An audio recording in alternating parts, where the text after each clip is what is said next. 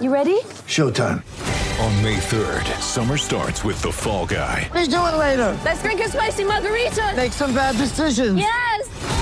Audiences are falling in love with the most entertaining film of the year. Fall guy. Fall guy. Fall guy. That's what the poster said. See Ryan Gosling and Emily Blunt in the movie critics say exists to make you happy. Trying to make it out? Nope. Because I don't either. It's not what I'm into right now. What are you into? Talking. Yeah. The Fall Guy. Only in theaters May 3rd. Rated PG-13. It's only a kick, a jump, a block. It's only a serve. It's only a tackle, a run. It's only for the fans. After all, it's only pressure. You got this. Adidas.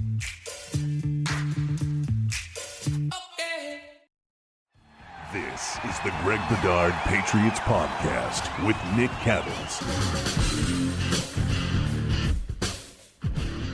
It is the Greg Bedard Patriots podcast with Nick Cattles. Greg, let's take a look at this offense. Minicamp is over. Camp doesn't start until late July. This is really the perfect time to try to set our 53 and stack up where the offense and defense is. Today, we start with the offense and we'll start with the quarterback position. I look at your depth chart Cam, number one, Mac, number two, Stidham, three, Brian Hoyer, he's out ski. Just your thoughts overall. We haven't talked since Cam Newton apparently wowed the universe in his final minicamp practice. Just your thoughts Mhm. about that position after witnessing all the open practices that you did. So uh, uh, going back to uh, Cam and the end of minicamp, the final day, because we talked after the first two days of minicamp, and Yep. we talked a lot about Mac Jones, and um, and then the next day, uh, as is normal for for Belichick, he decided to change things up a little bit. Cam got most of the snaps, had one of his best days of practice, um, no question. Uh, I I didn't think it was overly competitive the practice. Um, I wouldn't say Mac Jones was bad in the practice or anything like that. I thought, you know, Cam Newton was good.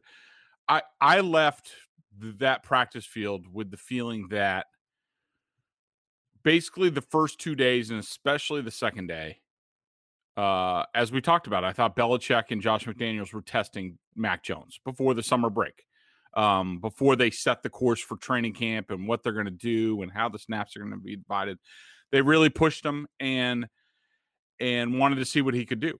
And he performed great. I think he exceeded their expectations.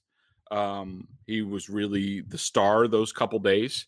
And I think I left the practice field with the distinct feeling after the third day that that was sort of a parting gift for Cam. That not that he's he's being released or anything like that or traded, but just look, Mac had his couple days. Here's your day. We'll Yeah. set everything up that's really in your wheelhouse so you feel good coming in the next day. And I I'll also point this out, Nick, that Cam um we talked about his body language on that on that Tuesday, the, after the second day, and how how noticeable it was. You know, Mr. Energy was Mr. Low Energy that day and was not happy and off by himself and stuff like that. He came out the next day and was completely opposite. I mean, I think that I think that either he knew it, he heard the media reports and decided to do something about it, or someone spoke to him, um, or maybe he talked to Belichick and Belichick was like,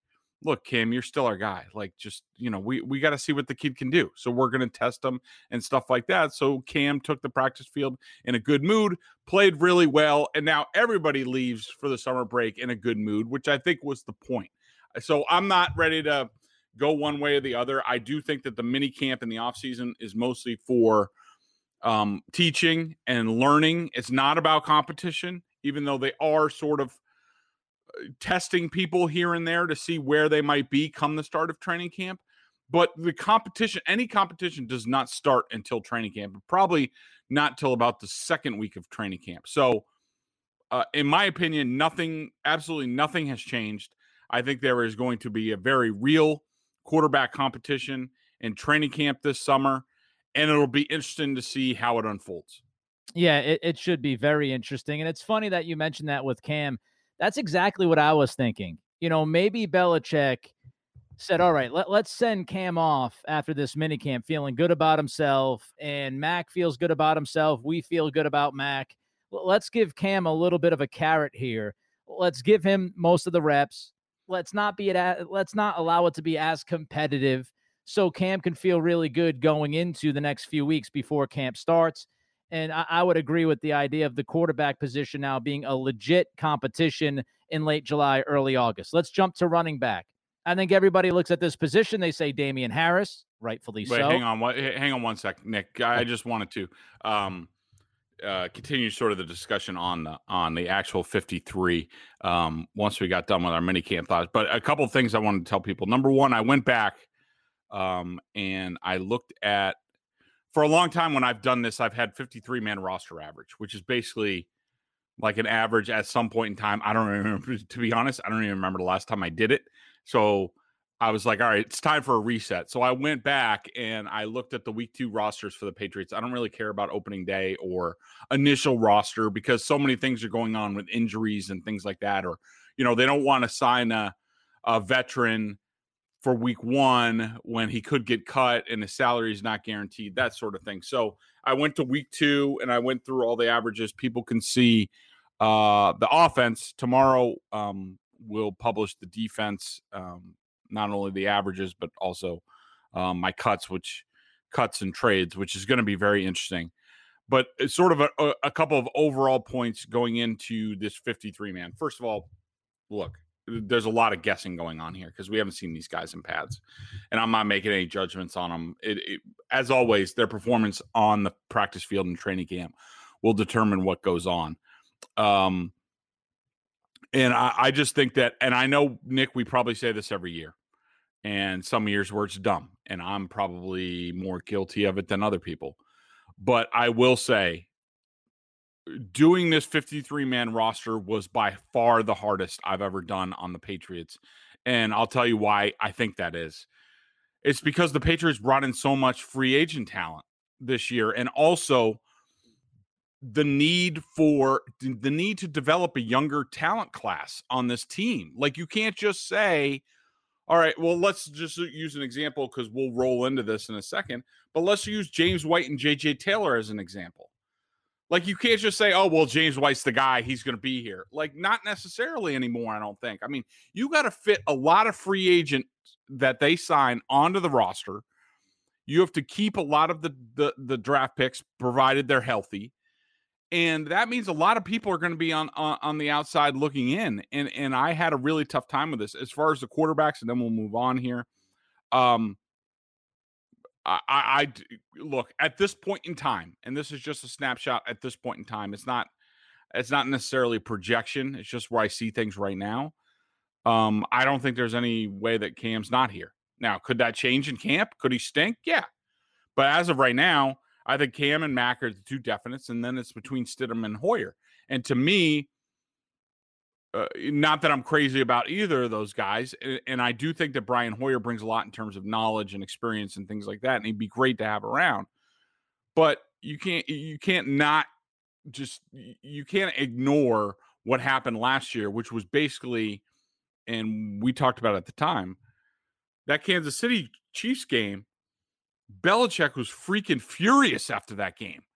I mean, he the, the whole reason that Brian Hoyer was on the roster was i in a pinch he could manage you and get you to a victory, and he just completely failed there, and and then he was buried for the rest of the season. And so, I just don't know how you can keep a guy on the roster with that background. And also, I think Stidham's shown enough that I want to see a little bit more. So I'm willing to keep him, but there's no question with the roster crunch, keeping two quarterbacks is on the table. I just don't know if, how you feel any confidence with Cam Newton and Mac Jones that I wasn't comfortable keeping two. So that's why I kept Stidham. All right, so that's the big picture. Let's get back to the detail. Let's get back to the running backs.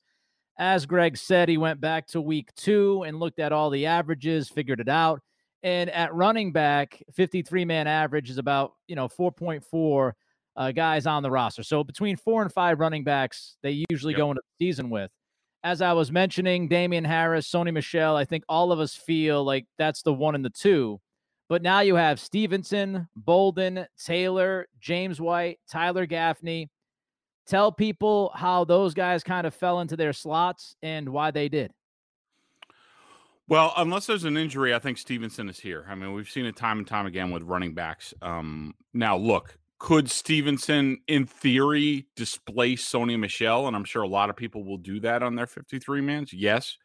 But naming the, the last Patriots rookie running back that's done anything here, um, it's you're just going against history, and it's not reality. The reality is that the the odds are far greater that Stevenson has a redshirt year, where he's on the roster and he's not doing anything. And so I think that with Sony Michel going into his contract year, you also have the added added bonus that when he becomes a free agent, if he signs with another team, you can get a comp pick. And I don't think the Patriots are going to be big players in free agency next year.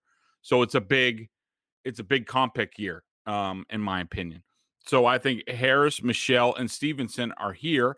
I think Brandon Bolden, uh, you know, when he left and went to Miami for that year, I think even the Patriots realized they lost something without Brandon Bolden around, not only on uh, at running back but on special teams. And I did not, when I went through my roster, I did separate the special teams only guy, and I do not consider Bolden a special teams only guy because I do think he's a decent running back.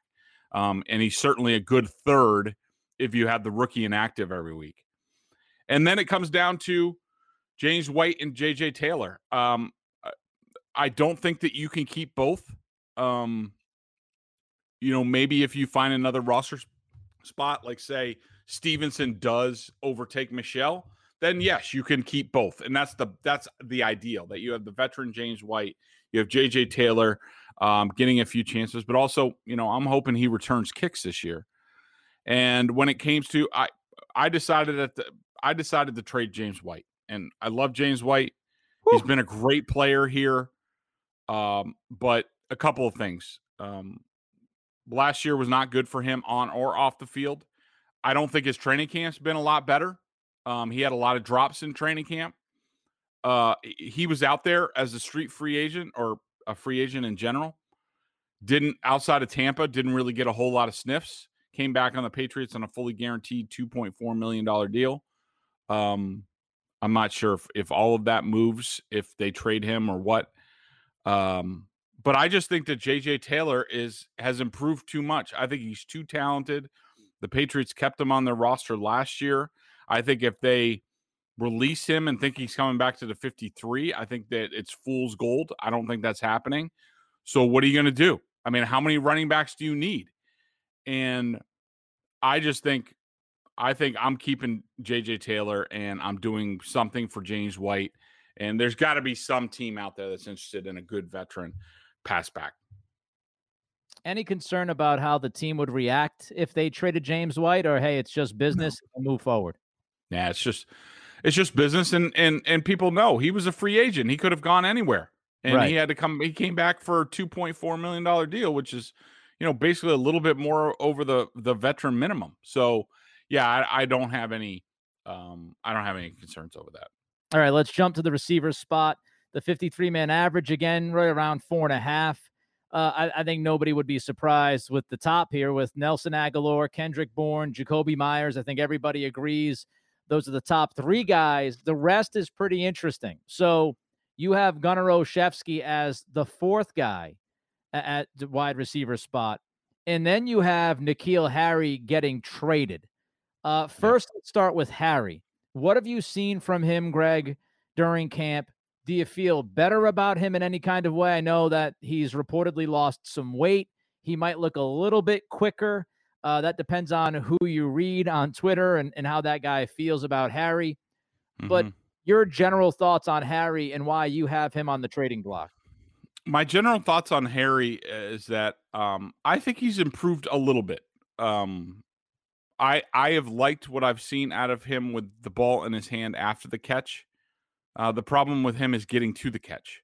Yeah. Um, do I necessarily think that this offense and what they've asked of him have been um, the ideal for N'Keal Harry to maximize his skill set? Uh, I don't think so. I think that, and really, Nick, you know, I I wanted to see more of N'Keal Harry. So on my initial 53 man, where I think I ended up with like 58 guys on the roster. Um, I had N'Keal Harry on the roster. I wanted to see more, and I was hoping that he would sort of be a. Uh, he would. I think they need to, and I'm sort of over the tight end thing. I know you and I have talked about that last year.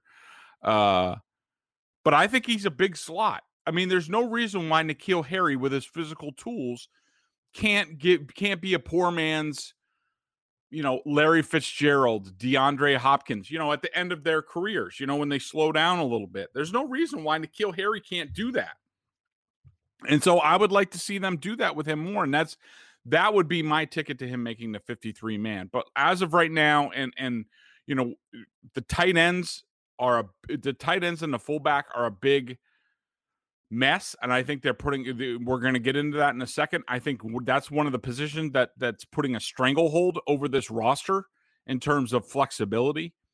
And i i was surprised when i went back and i looked at the the the the rosters that tight ends out of the past five years so you said the the the five year average was 4.6 but in three of the five years they've kept only four wide receivers Hmm. and that's when that's not even when they were all that great at tight end outside of Rob Gronkowski. And so I was surprised by that. And you combine those two things. So I only kept four receivers. And do I feel good about it, Nick? No. I mean, and and this is in general. I mean, with these new free agents, this is what we talked about about inviting the unknown onto your roster. Like you don't know anything about Agholor and Bourne and Smith and Henry and these other guys. You know, you don't know are they reliable? Are they mentally tough? How are they physically? Um, you know, Agholor I think stays healthy. Bourne gets a lot of like little injuries. We know Smith has barely been on the practice field. Hunter Henry gets hurt all the time. So, you know, how how is that going to factor in? But for me, I went Agholor, I went Bourne, I went Jakobi Meyers as a number three, Gunnar Olszewski as a punt returner, sort of early Julian Edelman punt returner give you a little bit on uh, at wide receiver, but people also have to remember that this is going to be a run-based, tight end-based offense. How many wide receivers uh, uh do you need on the field? I, I know our fantasy football loving uh, listeners out there will be like, "What? Four tight, four wide receivers? What are you talking about?" Um, but that's just the way the Patriots do things. Like the wide receiver is not that big a, a position for them. They are about the whole and I think the whole runs through the running back, the offensive line, and the tight ends. And so that's why I stole a roster spot at at wide receiver. I will say that N'Keal Harry would be my fifth guy if I was keeping a fifth guy. Yeah, and let's remind everybody, you know, Greg is doing this exercise looking at it through the lens of the Patriots and looking at their average numbers, how they keep the roster together. You know, for me personally, See you later, Brandon Bolden. I would keep Harry. I would swap those two guys. I don't know if you need Bolden when you have Harris, Michel, Stevenson, and JJ Taylor. I don't think you need another back. I'd move mm-hmm. on to Bolden personally, and I would keep Harry as that fifth wide receiver. But again, that's just me. Uh, tight end. Oh, and by the way, wide receiver, the guy's cut. Just say the names Isaiah Zuber gone, Devin Smith gone, Tre Nixon, Marvin Hall, Devin Ross, and Kristian Wilkerson, other guys that uh, Greg has cut. Again, Harry gets dealt. Now let's get to tight end slash fullback. This is to some people boring. I think because of how the Patriots went out in free agency and added two big names, it's anything less but you know boring, anything but boring. And when you look at how the position fits, it's interesting. Tight end, fullback, the 53 man average again, due to your numbers, is four. And right now you have five guys uh, in those two position groups. So you're giving them an extra fullback slash tight end. And this is how it breaks down. You've got Jonnu Smith, Hunter Henry. No shocker. Breaking news. Uh, Devin Asiasi as your third tight end. And then you have Jakob Johnson, Jakob at fullback. And then going back to you and I's, you know, our conversations when Smith and Henry signed – going back to March, Greg, we talked about the idea of, well, you know, everybody's going to get wrapped up with this whole they just signed two big tight ends. They yep. drafted two tight ends last year. Dalton Keene to me, and I know you feel the same way, he's not really a, a prototypical tight end. We've talked no. about kind of being an H back and being in the backfield more Mhm. than you would see a, a traditional tight end. So you do have Dalton Keene as that kind of second fullback, I'm guessing, because he's going to be that H back role. Uh, Yep. Cut is Troy Fumagalli and Matt LaCosse. That might surprise some people that LaCosse is gone. But your thoughts on this depth chart and, you know, again, keeping both Johnson and Keene. Yeah, so the 53 man average is four, and that's tight ends and fullbacks, and I'm already at five. I Yep. mean, I think ideally this this is a position that scares me, Nick. Um, in terms of Jonnu Smith has been on the field for like a cup of coffee. Th- This is not unusual for him. Hunter Henry always has something, an ankle, something lower body injury. He's always in fantasy. I remember I've had him in fantasy football. It's like every week because he's questionable for every game. Um, and he wasn't playing for the Patriots, where everyone's questionable for every game. Um, and then you look at you know the the backup options. Devin Asiasi, I think he's done better this year. I'm certainly encouraged by what I saw in the mini camp. Dalton Keene a little bit better. I still think he's uh, he's a bit like a big puppy out there, where you, you know he's not sure what direction he's going in, but he's going to go in at full bore. um, uh, you know, ideally, I think ideally, Nick, in a perfect world, you would say, all right, we have Smith and Henry. We're building this offense around the tight end, so we feel better about having Aussie and Matt LaCosse on the roster to give us two deep at both tight end spots. But now, and I do think that could be part of the conversation at the end of the day, Nick. I think they could, even though Josh McDaniels loves the fullback, um, you know, they could, Bill could say, look, you got one way or the other. Like, we're only keeping this many at tight end and fullback. Like, what do you want to do? We can't keep, we can't keep six. Like, Yeah. it's not going to happen. Um, do you want to just go tight end heavy and, you know, keep Dalton Keene maybe? And I love Jakob Johnson and I want him here. And he gives you the sledgehammer fullback as opposed to the athletic fullback. And I'm sure McDaniels wants that. Um, but are you better off going with four tight ends and one fullback, and that one fullback um, being Dalton Keene because he gives you a swing? Uh, you know, are you gonna are you gonna cut or move Dalton Keene a year after trading up to get him in the draft and actually giving up a ransom for that pick to get him? Um, you know, I think if you if you put Josh McDaniels on True Serum, I think that Smith, Henry, LaCosse, Aussie Aussie, and Jakob Johnson would be his five on this team. But man, it's a real wild card this position, and I don't know how it's going to work out. But it holds a lot of the keys in terms of how many extra roster spots are you going to have to keep people. Yeah, I mean that's just insane. And it's not that I disagree with you. It, but it's insane to think that tight end is a quote unquote wild card. After how much money they spent, Yeah, with all the money they spent, with the two draft picks in last year's draft, you should be settled. Like with that money and that draft capital that you invested into that position, you should be set for the next five, six years. And with Jonnu Smith coming up lame and not doing much during minicamp, as you said, Henry's history, uh, Keene could not stay healthy last year.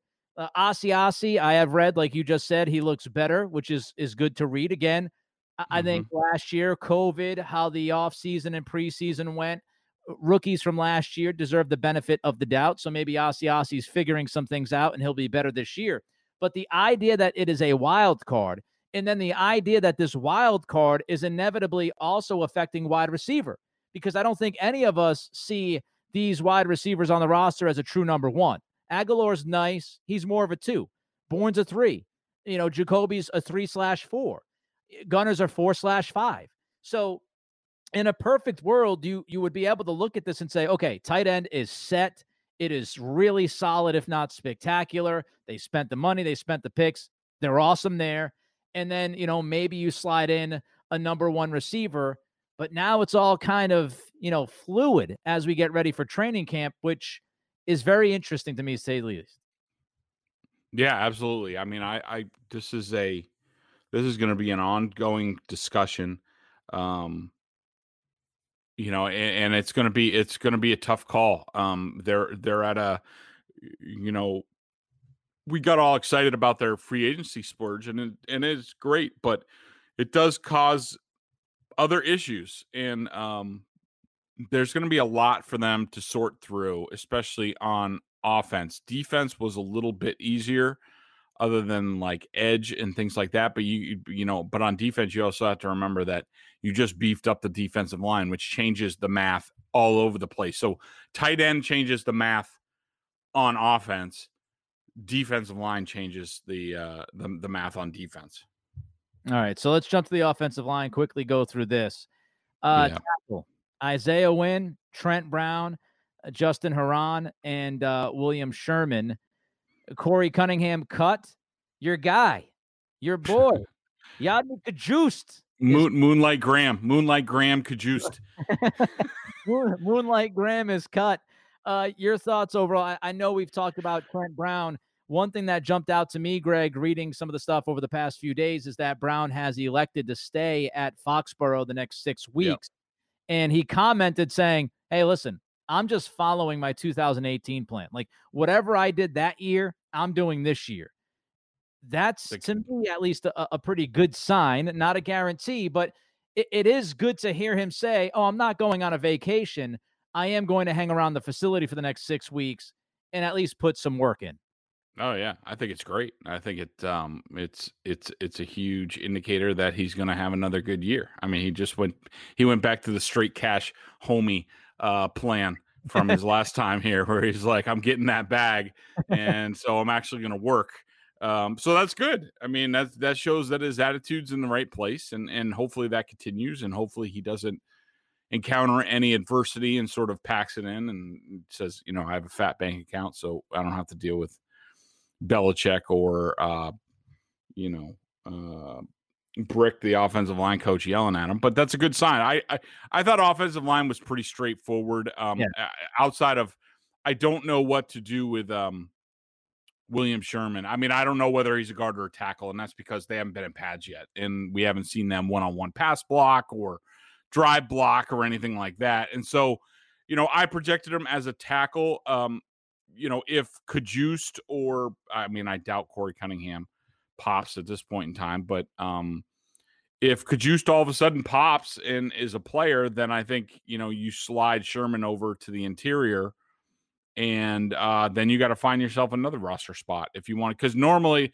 the Patriots keep four at tackle, five at interior, and I kept four and four. I bought a roster spot on the interior with Ted Karras here, and plus I think guys like uh, Herron and also push comes to shove, Isaiah Wynn, I think, you know, gives you flexibility on the interior that they can go to the interior. Like say, like say Shake Shaq Mason goes down or something like that. I think one of the options is Wynn goes to guard, Brown goes to left tackle, and then Herron plays right tackle Yeah. that's one of the options. So I sort of I I look at the flexibility that they have on the offensive line, and I and I felt comfortable that we could buy another interior uh, roster spot from the interior offensive line, and I and I think it'll work out that way. Yeah, the interior O line, people know the names Mason Andrews, Onwenu, and Karras. And really, I mean, I, I, this is a top three offensive line in football if they stay healthy. And the only thing I would say is if Sherman doesn't work out, I would love to see another tackle, another kind of swing guy there. I think that's the one spot where they could afford some more depth if Sherman is a guard and not a tackle, or he just is a, a stink bomb at camp. I- would like to see another tackle in the mix. Hopefully, maybe like you said, Cunningham pops, maybe Moonlight Graham does something. But you know, Mhm. overall, the offensive line is a top three unit. If they're healthy, they're studs, and they should help this football team. All right, so there's your there's your first shot at the offense. Looking at the 53. Another story that popped up this week, and a lot of people have been tweeting about it. A lot of people have been trying to figure out who he was talking about. Uh, Tom Brady is going to be on an episode of The Shop Uninterrupted this Friday, and he decided to call a fellow quarterback a mother bleeper. So we're all trying to figure out. He's talking about his free agency and the fact that this team in question was not going to hang in until the end. And he was saying, hey, you're going to stick with that mother bleeper. And everybody's trying to figure out who the MFer is. Greg, who do you think the MFer is? I think it's Mitch Trubisky. Um, my runner-up would be Jared Goff and the Rams. Um, I just I just took that. I know I saw the comment. Everybody was like, I saw the comment because on Twitter, mm, little Twitter on the side said like, "What's trending?" and it was Garoppolo, and I clicked on it. It was this Brady thing, and everybody's like, "Oh, he's doing Jimmy dirty and blah blah blah," and like. What people have to understand is you have to go back. Well, if uh, assuming Brady is being honest about his feelings at the time, you have to go back to that off season. The San Francisco 49ers were just coming off a great, I think they were 13 and 3 or 14 and 2, had gone to the Super Bowl. Yep. Were 10 minutes away from the Super Bowl title with Jimmy Garoppolo, a quarterback. Like, I don't really, I think, I don't really think Tom Brady's reaction to his former teammate, who he also shares an agent with, would basically be the equivalent of, um, you know, uh, you know, the equivalent of, and I just lost my train of thought. Um, you know, did that he's a bum. Like, Yeah. you know, you're going to stick with that bum. That's the way I read that reaction, which is Yep. you, you're going to stick with that bum. Jimmy was not a bum at the time. I don't think it's Drew Brees either. Drew, Drew Brees was not a bum. They were, you know, good every year and contenders. To me, you got to go with somebody who the rest of the league thinks stinks. And to me, I think that the, the Bears came in late on Brady. I think they had a chance to go to the wall on Brady. And uh, for whatever reason, I don't know if it was the coach, the GM, the ownership, whatever, and they just said no at the last second. And to me, that's that's the, the Jared Goff getting out from the Jared Goff contract. I don't think was really all that po- uh, much of a possibility for for them. I mean, could it be the Dolphins and Fitzpatrick? Yeah, maybe. I don't know. Um, but I to me, it screamed Trubisky that they the Bears were bringing that guy that bum back for another year, and wouldn't you know, a year later he's a backup quarterback. Ryan Tannehill.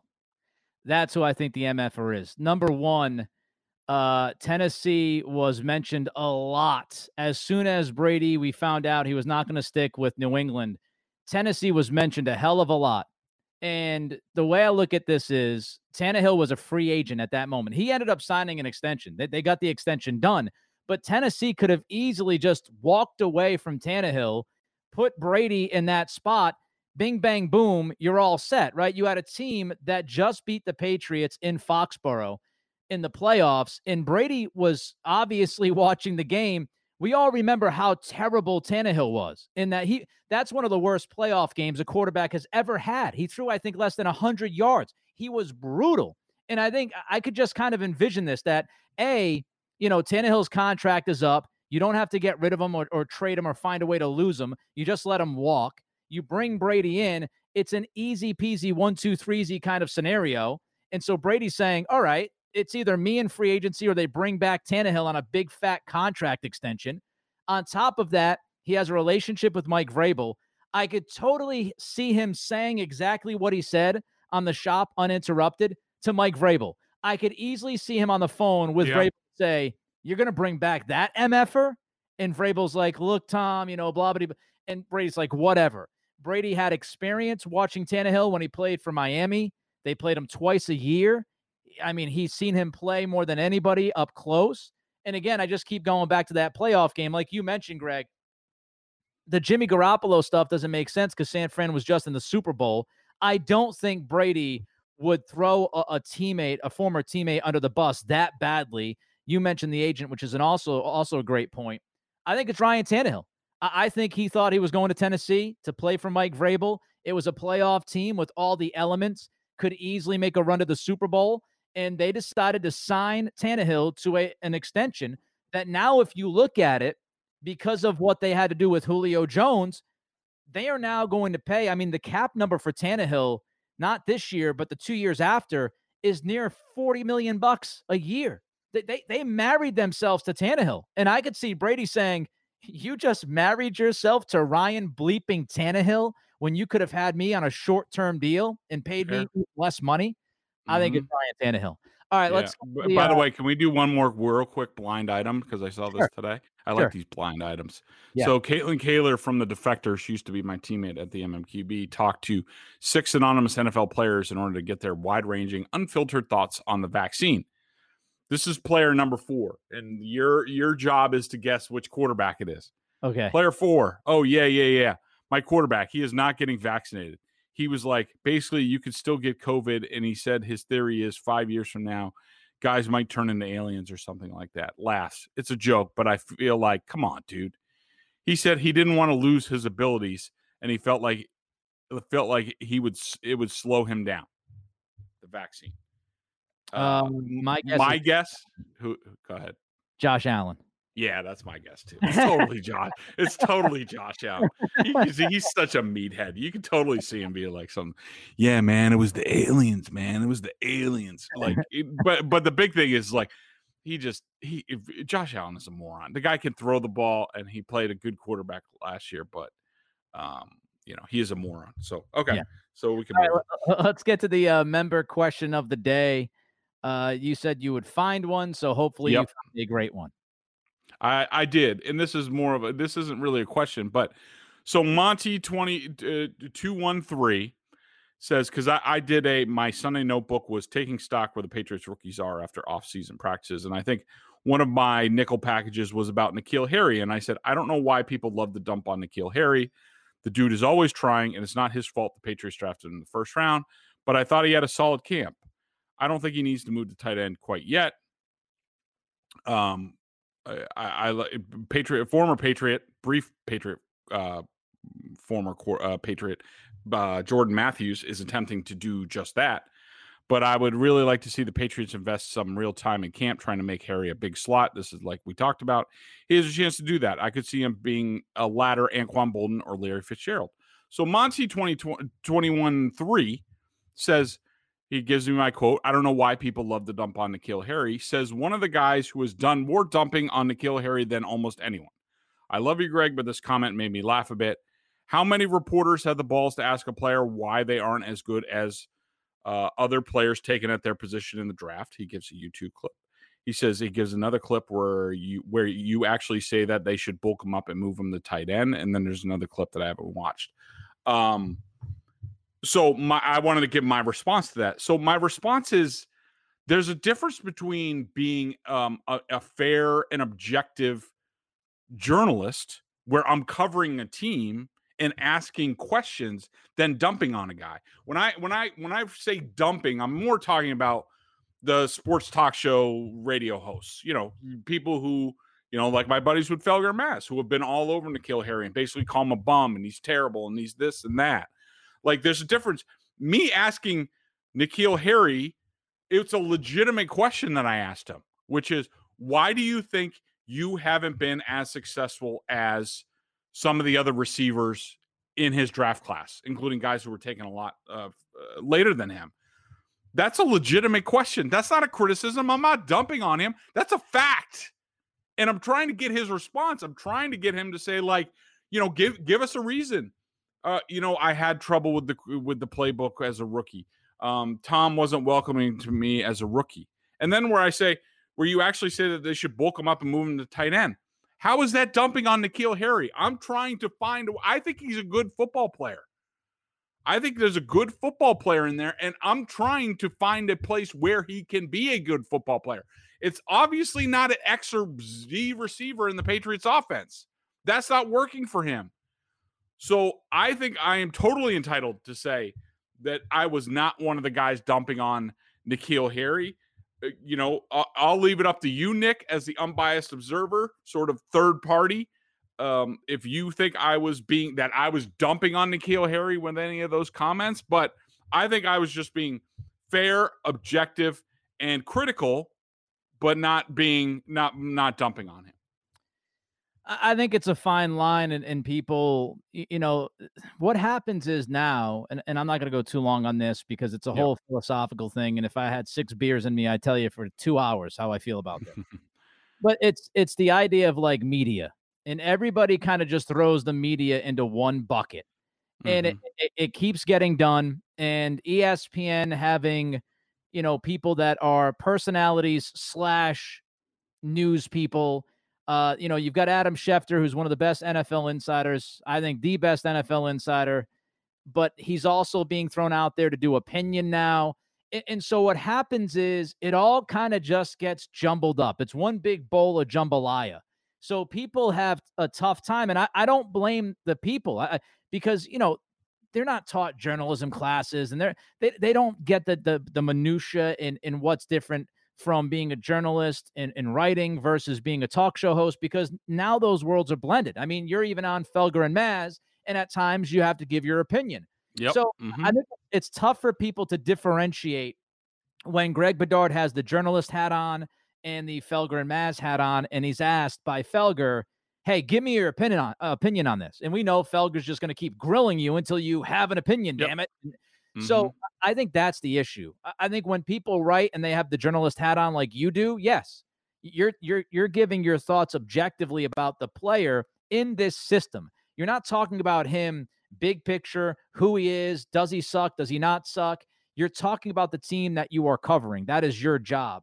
I agree with you about N'Keal Harry. You know, I, think Harry's a good football player. I, I think he is not on the right team. I think the team has Mhm. not deployed him in the right way. I think the quarterback play, even going back to Brady when Brady did not trust him after he got hurt his rookie season, I think the quarterback play has also castrated Harry's ability to make some plays. And I think if, if you put him on another team and they use him correctly, he's going to be a good football player. The other thing is he will never, uh, you know, justify the first round pick.